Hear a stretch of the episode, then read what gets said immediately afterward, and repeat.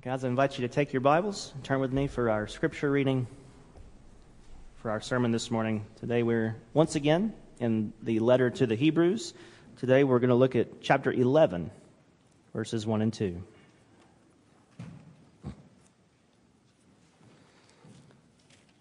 The letter to the Hebrews, we're going to read together, not sing, like, like I said last week, read together verses 1 and 2. So I'm going to ask you to please stand as we read together Holy Scripture. This is God's holy word for us, his people. Now, faith is the assurance of things hoped for, the conviction of things not seen. For by it the people of old received their commendation. This is God's holy word for us, his people. Let's ask him to bless our time in his word. Father, we do ask that you would indeed bless the reading of your word. We know that your word is inspired. It is full of divine power and life. And just the mere hearing of the words are able to convict and to change our hearts and lives. But we pray now that you would bless especially the preaching, the exposition, the teaching of your word. May it be broken open in all of its fullness flow forth to us today. May your Holy Spirit take your truth from your word write it upon our hearts, and mark our lives by a biblical walk with you. We ask this for your glory and for our good in Jesus' name. Amen. And you may be seated.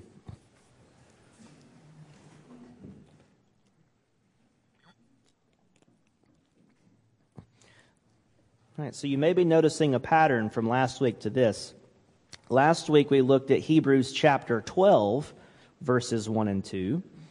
And now we've, uh, we've not jumped forward, we've gone backwards to Hebrews chapter 11, verses 1 to 2. Wouldn't that be an interesting series if I started at the end of a book and just preached the first two verses of all the chapters backwards to the beginning? That would be an interesting sermon series. And actually, there is a book uh, by a New Testament scholar named Scot McKnight, uh, and it's called Reading Romans Backwards. It's not a full-scale commentary in the traditional sense of a commentary, but it is a interpretation and exposition of the book of Romans, and that's exactly what he does. He starts with chapter 16, the very end of the letter, and he works his way back to the beginning. Very interesting way to do it. You could maybe see some connections start to pop out if you start at the end and go backwards. Um, how many people, how many of you have seen the, the show Psych? All right, for the two of you who have, Actually, it doesn't matter if you've seen it. The point is, my, my best friend back home, he absolutely adores this, this show, loves the show Psych. I think, I think the, the series has concluded. I think it's, I think, I don't think they're making any new episodes. But, uh, he went and started with the series finale, the last episode of the whole series, and watched it first and he literally did watch the entire series backwards, from the finale to the, to the original, to the pilot. and I just thought, why? And he said, I don't know. just, just a new way to do it, I guess. So he literally, he watched it backwards to, to the front, and then he started over and watched it from the front to the back. And he's like, you know, you, you, you, discover a lot of stuff if you, if you do it that way. You see a lot of connections. Actually, you see a lot of stuff that makes no sense at first. And then you get back to, oh, that's why that happened later, even though I saw that first. So it can be very confusing. Don't worry, we're not going to go through the whole letter this way. But what I want you to notice is that we're taking a similar approach this week uh, because of a word at the beginning of last week's text. Hebrews 12:1 starts with the word therefore. Therefore, and as a cute way to make you remember this, anytime you see the word therefore, you should ask, why is this therefore? Therefore. What's this therefore? Therefore. You should always ask, why is that sitting there? And the word therefore always points you to what just came before. Because that happened, now listen to this that follows from it. So we skipped that last week. We just dove right into 12, 1 and 2. Today we're going to take a step back and see why is the therefore. Therefore. what is underneath last week's text. Last week, we talked about running the Christian race.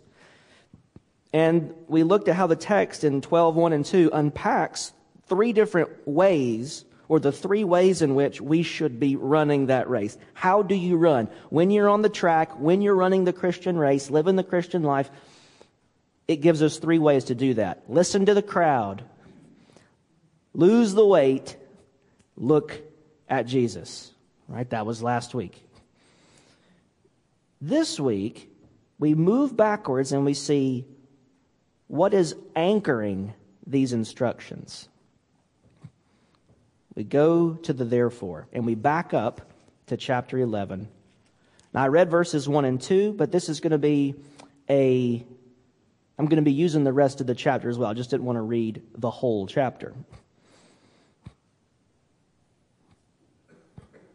We are in the race of the Christian life, and our reward awaits us at the finish line. But the question is what does it take to finish the race? We've seen how we're supposed to run it once we're running it last week. But what does it take to finish the race? And the answer we're going to see this week from our passage is faith. It requires faith. We must run the race with faith.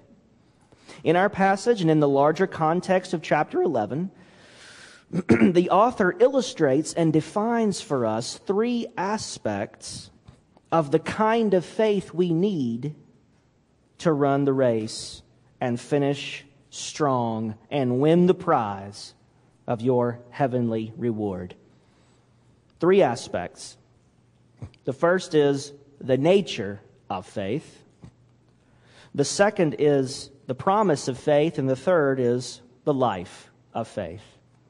So let's take these up one at a time. We'll look first at the nature of faith. And by looking at these three, we will see how it is that we are to run in a way that completes the race and receives the prize. First, we need to know what the nature of faith is. If someone asked you for a definition of faith, what would you say? How would you define faith for someone who asked you? There are probably many definitions that are biblically appropriate. But the closest thing to an actual definition in the Bible is here in Hebrews chapter 11. The definition of something tells you the nature of that something. The definition captures a thing's essence. What is faith? What is its essence? What is its nature? That's what a definition captures for you. So here we get a definition by a description of the essence of faith. The nature of faith is defined for us in our chapter, both in verse 1 and in verse 6. Let's look at each of these. Verse 1.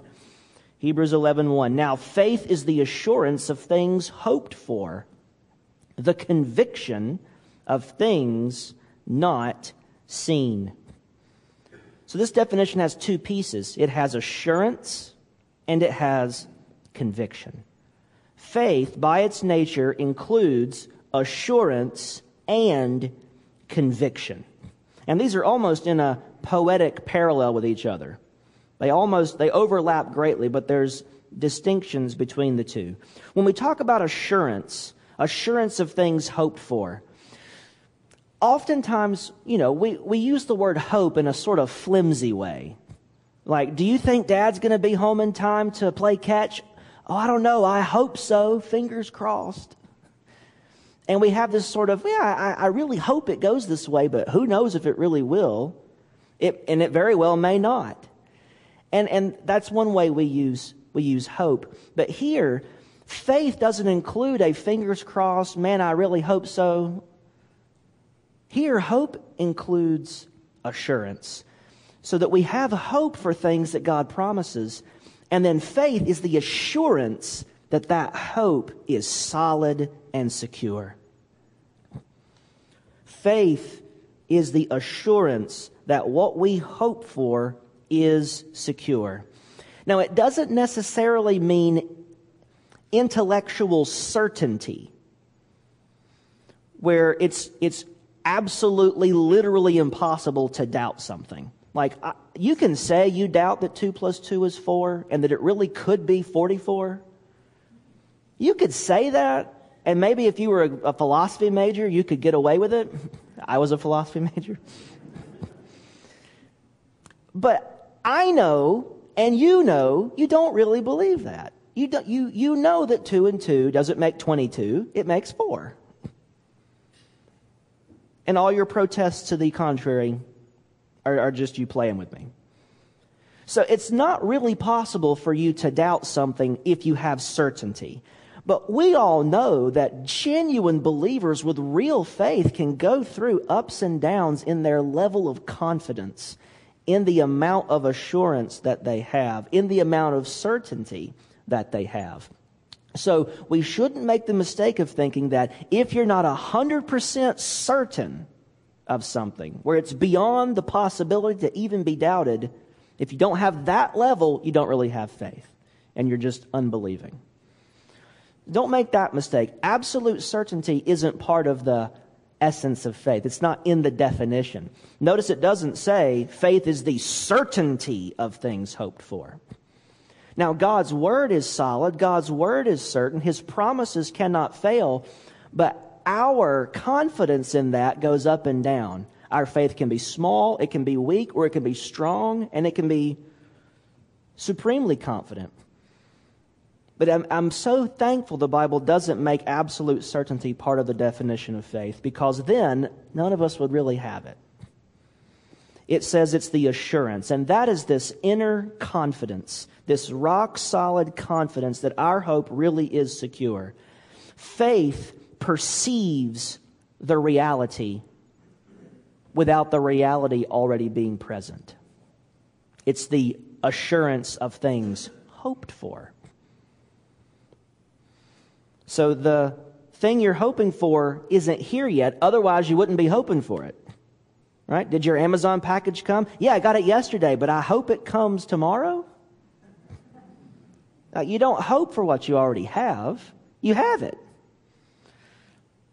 You know, Jeff Foxworthy told a joke about a person who lost his wallet, and he said, and you know, uh, the joke is uh, people always say, Did you find your wallet, Terry? Well, yeah, it was in the last place I looked. It's like, Well, of course it was. Where else would it be? You know, Terry, did you find your wallet yet? Yeah, but I'm still looking for it. Love Jeff Foxworthy. That's right. We don't hope for things we already have. So this is assurance for something we don't have yet. And in fact, the word assurance there is the Greek word for a substance, for an object, for a thing, a tangible, touchable thing. A substance. It's the substance of the thing we hope for. Faith is able to perceive the reality of what we're hoping for before we've already got it. It can see it.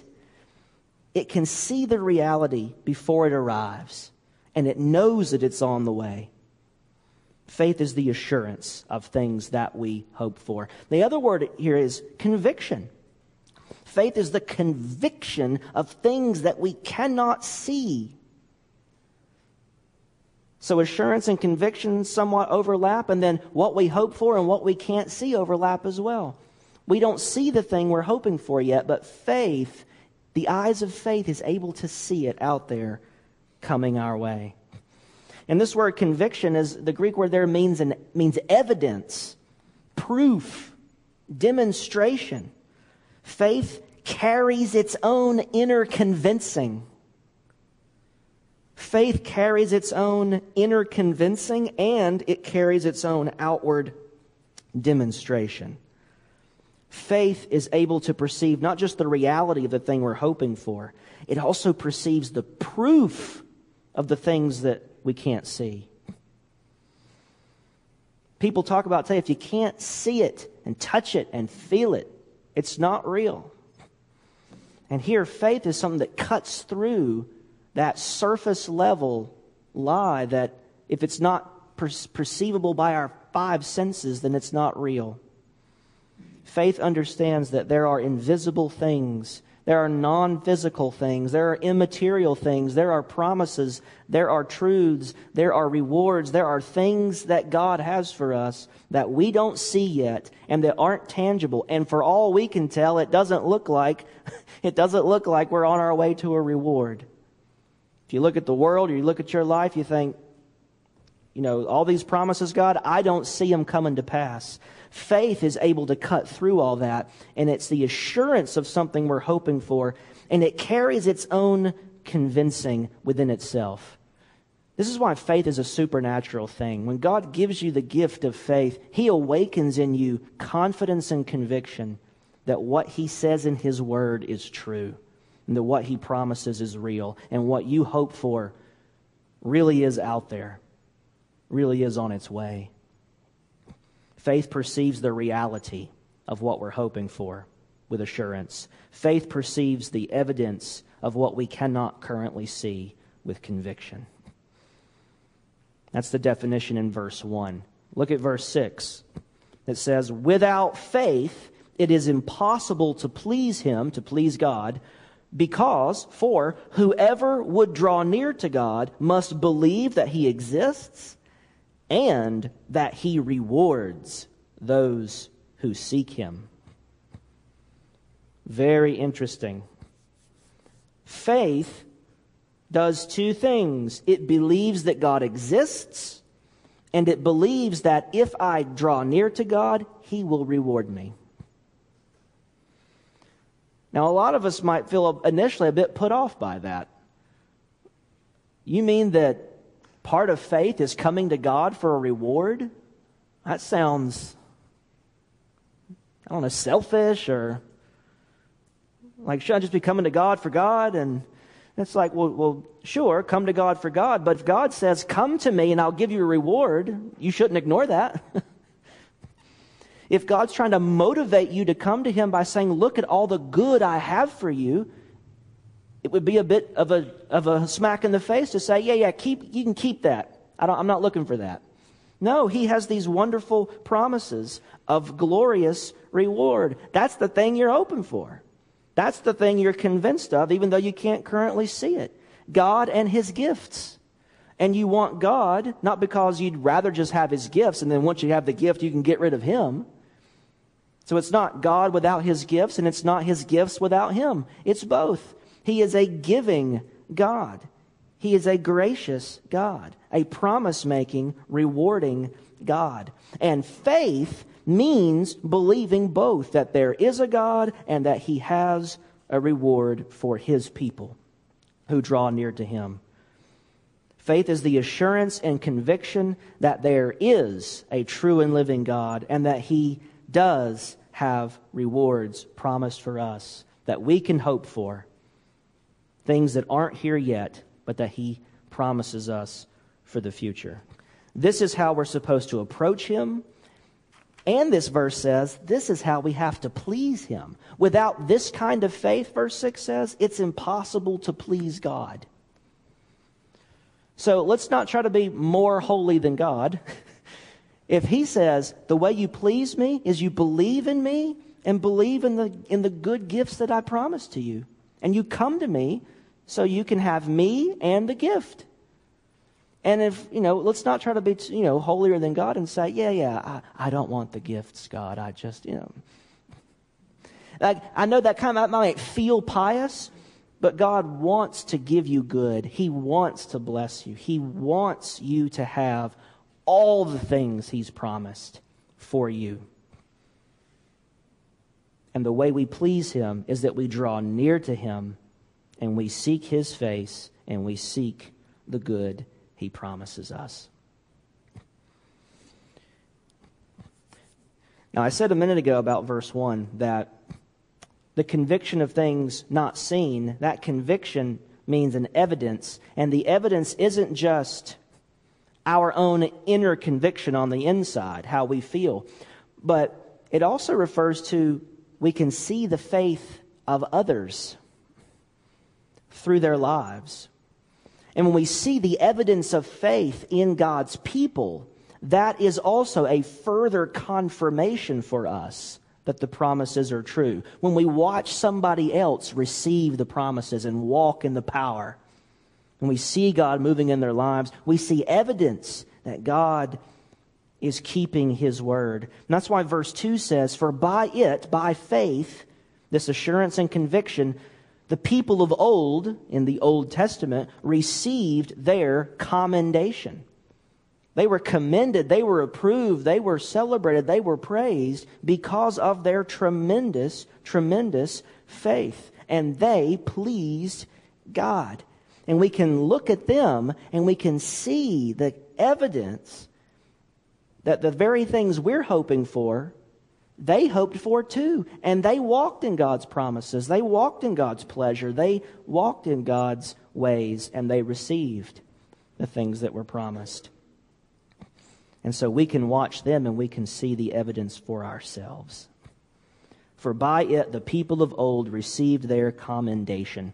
Now, as we go through the rest of the chapter, as you read forward, you can see all these different demonstrations, all these different pieces of evidence, all these proofs that are supposed to strengthen our conviction in the things that are not seen and strengthen our assurance in the things we hope for. So just look at a couple of these. The, the chapter's full of them. I just want to highlight a couple in the next few verses. These are demonstrations of the nature of faith. We've given the definition. Here's a demonstration of what that faith looks like in action. First of all, it includes knowledge and understanding. Verse 3 By faith, we understand that the universe was created by the Word of God, so that what is seen was not made out of things that are visible. Right? Conviction of things not seen. What was made, what exists, was made out of things that are invisible, meaning made by a God that we cannot see with our physical senses. By faith, it says we understand. Faith is a means of knowledge. It's one of the ways we actually learn something. Uh, the figures in church history are famous for saying things like, slogans like, faith seeking understanding, or I believe in order that I might understand.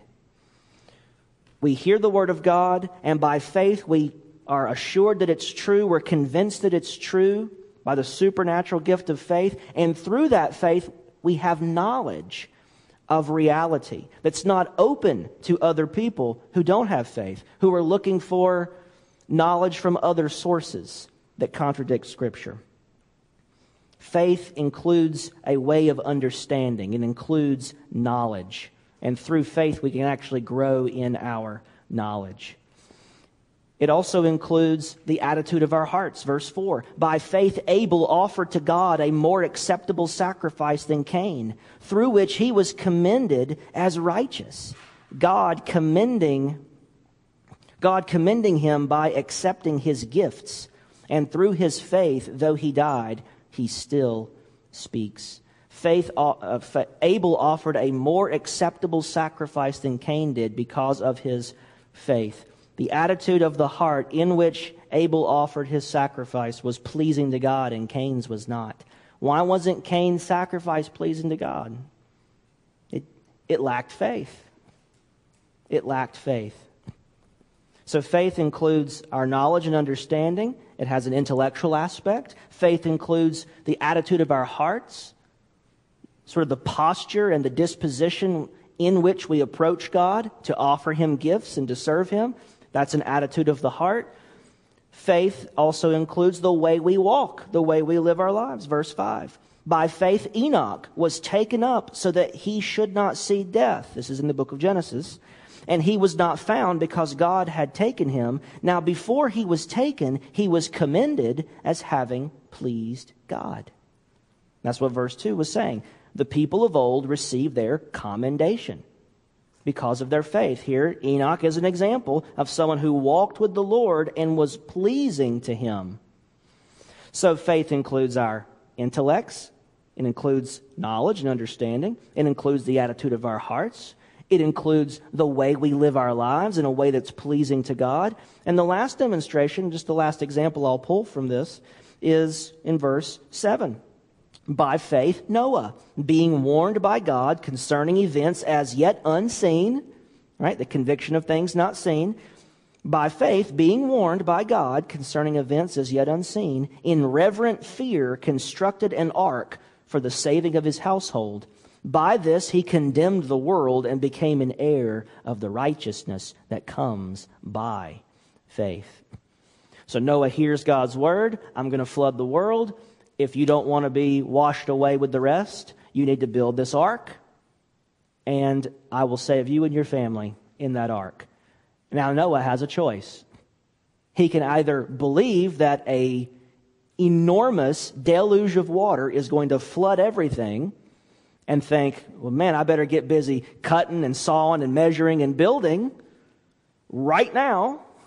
Or I can be, yeah, I don't know if that's true or not. Has God really said? Did he really mean that?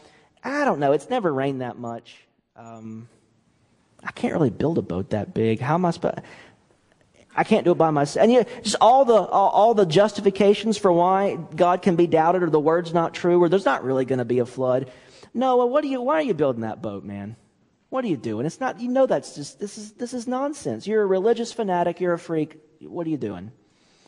And Noah, it says he built the ark and condemned the world. He built the ark and by it condemned the world because they doubted, they did not have faith. He believed God's word. He, be, he had assurance of something that he could not see, a coming flood. He believed that God would save him from that flood, and he did what God commanded. So faith has assurance and conviction of things hoped for and things not seen. Faith includes our knowledge and understanding. Faith includes the attitude of our hearts. Faith includes the way we walk in our daily lives, pleasing the Lord. And faith, from Noah's example, includes trusting his word and obeying him, even in the face of mockery, skepticism, every reason to doubt. We trust and we obey. You see, faith is not merely believing something is true in our heads. You know, Martin Luther called that story faith. You read someone a story and of the gospel, and it's like, do you believe the story's true? Sure. That was me before I became, before I actually got converted. That was me. You could ask me any question about, about the Bible that my seventh grade self could comprehend. And, you know, and people did. Do you believe in God, Wesley? Well, yeah, sure I do. Do you believe in Jesus? Do you believe Jesus Christ was a real person who died on a cross and rose from the dead for you and your sins? Well, yeah, of course. I've heard that from day one. Grew up in a Christian home. Of course I know that. But it was just up here because in daily life, it meant literally nothing to me. I couldn't possibly had cared less about it. But it was just like, I know the answer on the quiz at Sunday school, and that's it. There was no life inside. My faith was just nodding my head at the appropriate, you know, option on the multiple choice test. It did not include knowledge and understanding, didn't convince my mind. My heart wasn't captivated by this. I wasn't walking with the Lord. Faith didn't move my legs into the path of obedience. There was no trusting and obeying, none of that. It was just a head nod, and it meant nothing else. So that when I got converted, everything changed. My mind was changed. My heart was changed. My daily life changed. All of a sudden, God had His way with me every day of the week and not just occasionally uh, at youth group or on Sunday. Now I trusted, I believed this stuff. This stuff was reality. There was assurance, there was conviction. Everything changed. That's why faith is a supernatural gift of God. It radically alters you from top to bottom, head to toe, inside and out. Faith is something that comes from your whole being and controls your whole body and sets you to running the Christian race. That's the nature of faith. Now, second, the promise of faith. The promise of faith. Go back to verse 6. It says, Without faith, it's impossible to please him. For whoever would draw near to God must believe that he exists and that he rewards those who seek him. Faith is the pursuit of a rewarding God. God calls us to himself and he promises us a reward if we will draw near to him. God puts us in a race called the Christian life, and he promises you, dear Christian runner, he promises you a prize if you will endure to the end and finish the race in faith. Faith looks forward expectantly because faith holds tremendous promise. Just like we had demonstrations of the nature of faith, let's look at two demonstrations of the promise of faith in chapter 11 of Hebrews. We'll look at Abraham and then we'll look at Moses. So, first, Abraham. We're told in this chapter that Abraham was looking for the city of God. He was called out of his homeland to go to a new land. And, you know, we read Genesis and we think it's just about the promised land, right? Just about the land of Canaan. But Hebrews says Abraham wasn't just looking for an earthly patch of real estate in the Middle East. He was called to something much greater and much higher. He was journeying not just to an earthly land flowing with milk and honey, but he was looking for the city of God ultimately. That's what he was called to inherit. So let's look at what it says here about Abraham. Start in verse 8. By faith, Abraham obeyed when he was called to go out to a place that he was to receive as an inheritance, right? The land of Canaan. And he went out not knowing where he was going. That's faith. Lord, where are we going? I'll tell you when we get there. Okay, you're in, you're in the driver's seat. I'm along for the ride. By faith, verse 9, Abraham went to live in the land of promise as in a foreign land, living in tents with Isaac and Jacob, heirs with him of the same promise. Verse 10 For because he was looking forward to the city that has foundations, whose designer and builder is God. A city with foundations that are designed and built by God, the heavenly architect. He was looking for the city of God. And then verse 11 adds his wife Sarah by faith, Sarah herself received power to conceive even when she was past the age, since she, was, since she considered him faithful who had promised. Abraham was looking forward to a city. Because he had the promise of faith out in front of him, he was able to leave his father's house. He was able to leave his kindred, his country, his land, his home, his ancestors the graves of his people. He left them there in Ur of the Chaldeans, and he trusted God. He didn't, he just knew go that way. You don't know where you're going to stop. You don't know where it's going to end. You don't know everything I have in store, but that's the way you go, and I'll tell you when you get there. And once you get there, I'll tell you what happens next. But you're going to have to take it step a direction at a time from me.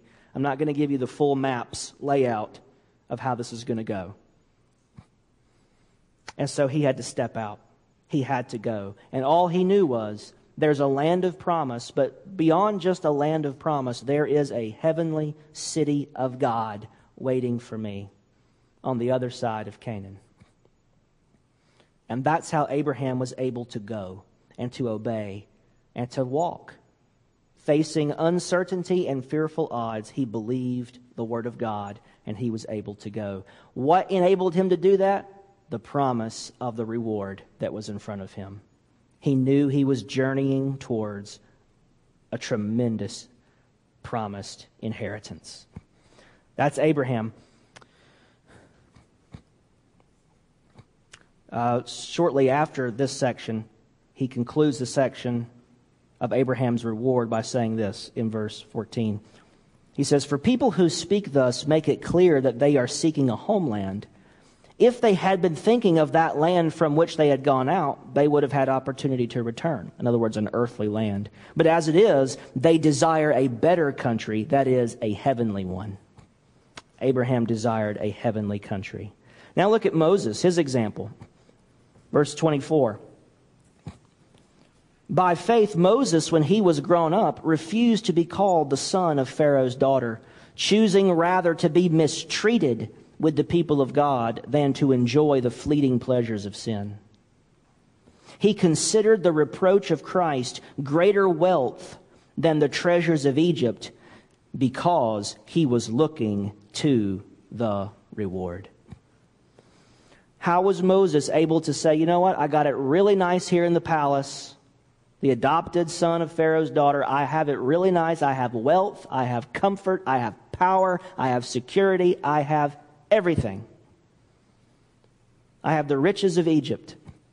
But he considered it better to go suffer with the slaves than to stay in the palace with the Egyptians because they were his people.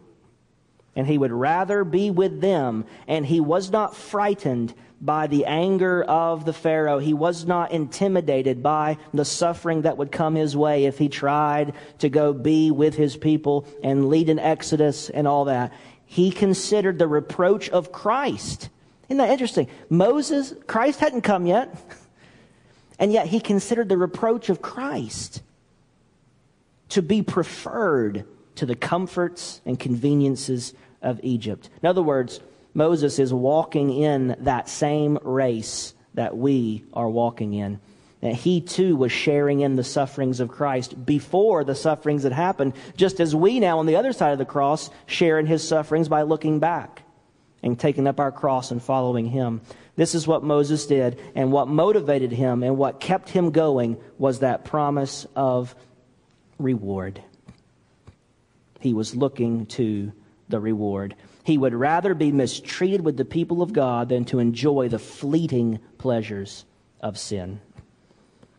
That's how you overcome sin in your life is by faith and looking to that reward which will be sweeter and better than anything sin lies to you and promise, promises you. Those are the demonstrations of faith. Moses and Abraham. Then there's more in the chapter. We'll just look at those two. And now see in their example, see by how by faith Abraham and Moses ran their race with endurance because they had the assurance of things hoped for and the conviction of things not seen. And they believed that God is faithful and will indeed reward those who seek him. Finally, the life of faith. We've seen the nature of faith and the promise of faith. We end with the life of faith. Notice this about Abraham and Moses. Great examples, great demonstrations of, the, of how you look to the promise and walk by faith and endure whatever comes your way. Great examples. But Abraham and Moses did not see all of God's promises fulfilled in their own lifetimes. Right, Abraham had this promise that I'm going to make you into a great nation, and you are going to be as numerous as the sand on the beach and the stars in the sky. And Abraham believed that promise, but he died way before that was fulfilled, right? I mean, he couldn't possibly live long enough to see his family get to the size of an entire country. He died way before that was fulfilled. He walked in the faith of that promise, but he knew he would never personally see that promise in this life future generations will see it. In fact, Moses saw it. Moses saw the fulfillment of Abraham's promise. But then, even Moses, who had the promise of entering the land of Canaan, he got to see it from the mountaintop, but he didn't get to go in. He had the promise, and he walked by faith in that promise, but he didn't actually inherit that one. Future generations will. Joshua got to inherit Moses' promise.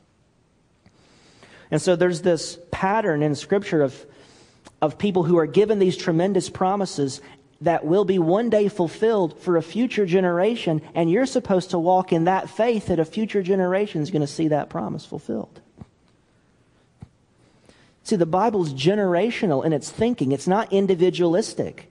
It thinks in terms of families, ancestors, descendants, generations. And it makes promises to lineages of people, not just you as an individual. We are not guaranteed, you and I are not guaranteed that we will personally witness all God's promises come to pass in this life. Look at verse 13. He just got through talking about Abraham and Sarah, etc. And he says, These all died in faith, not having received the things promised, but having seen them and greeted them from afar, and having acknowledged that they were strangers and exiles on the earth. We are strangers and exiles here, wandering through this world onto the city of God, the celestial city, the promise, the reward, the inheritance. We're in a race, on a journey, heading to a destination, and there are lots of things promised to you in this life, but one of them is not all God's promises will be, will be realized in your own life this side of the resurrection. Abraham had a promise, and he knew that's a promise for my descendants. It's not a promise for me, but I can walk in the faith of that promise, knowing that God will be faithful to my descendants.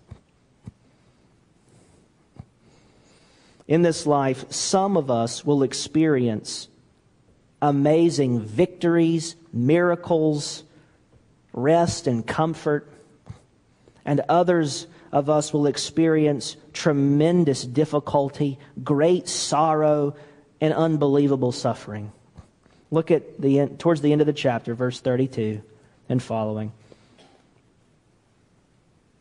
The author summarizes his recap of these Old Testament heroes by saying, What more shall I say? For time would fail me to tell of Gideon, Barak, Samson, Jephthah, of David and Samuel and the prophets who through faith conquered kingdoms, enforced justice, obtained promises, stopped the mouths of lions, quenched the power of fire, escaped the edge of the sword, were made strong out of weakness, became mighty in war, put foreign enemies to flight.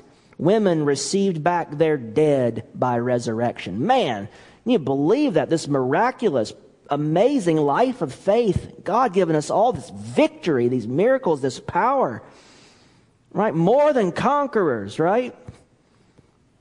And then in the same breath, second half of verse 35, he says, Some were tortured.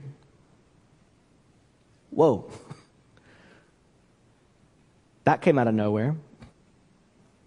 Some were tortured, refusing to accept release so that they might rise again to a better life. There's that reward. Others suffered mocking and flogging, and even chains and imprisonment. They were stoned. They were sawn in two.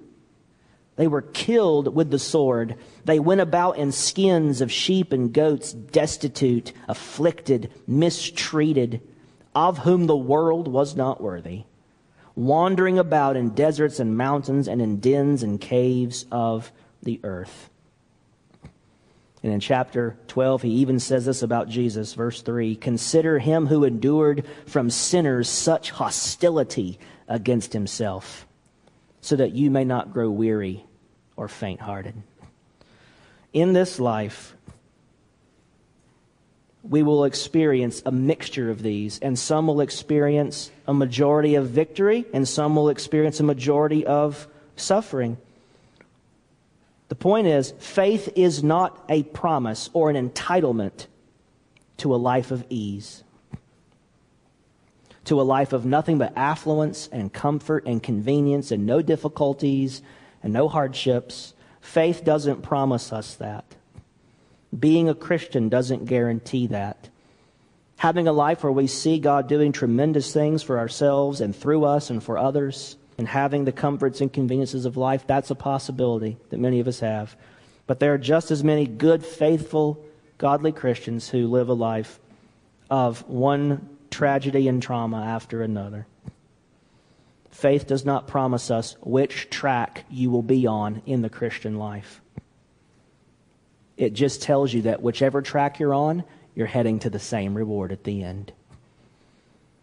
And that which track you're on, the circumstances of a comfortable track and the circumstances of a suffering track, don't tell you whether or not you're actually going to the promise.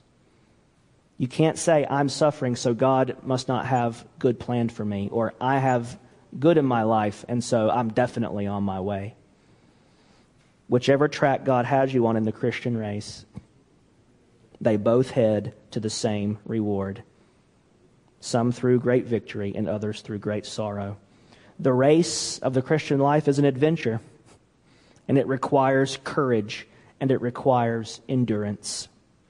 Let us run the race with endurance.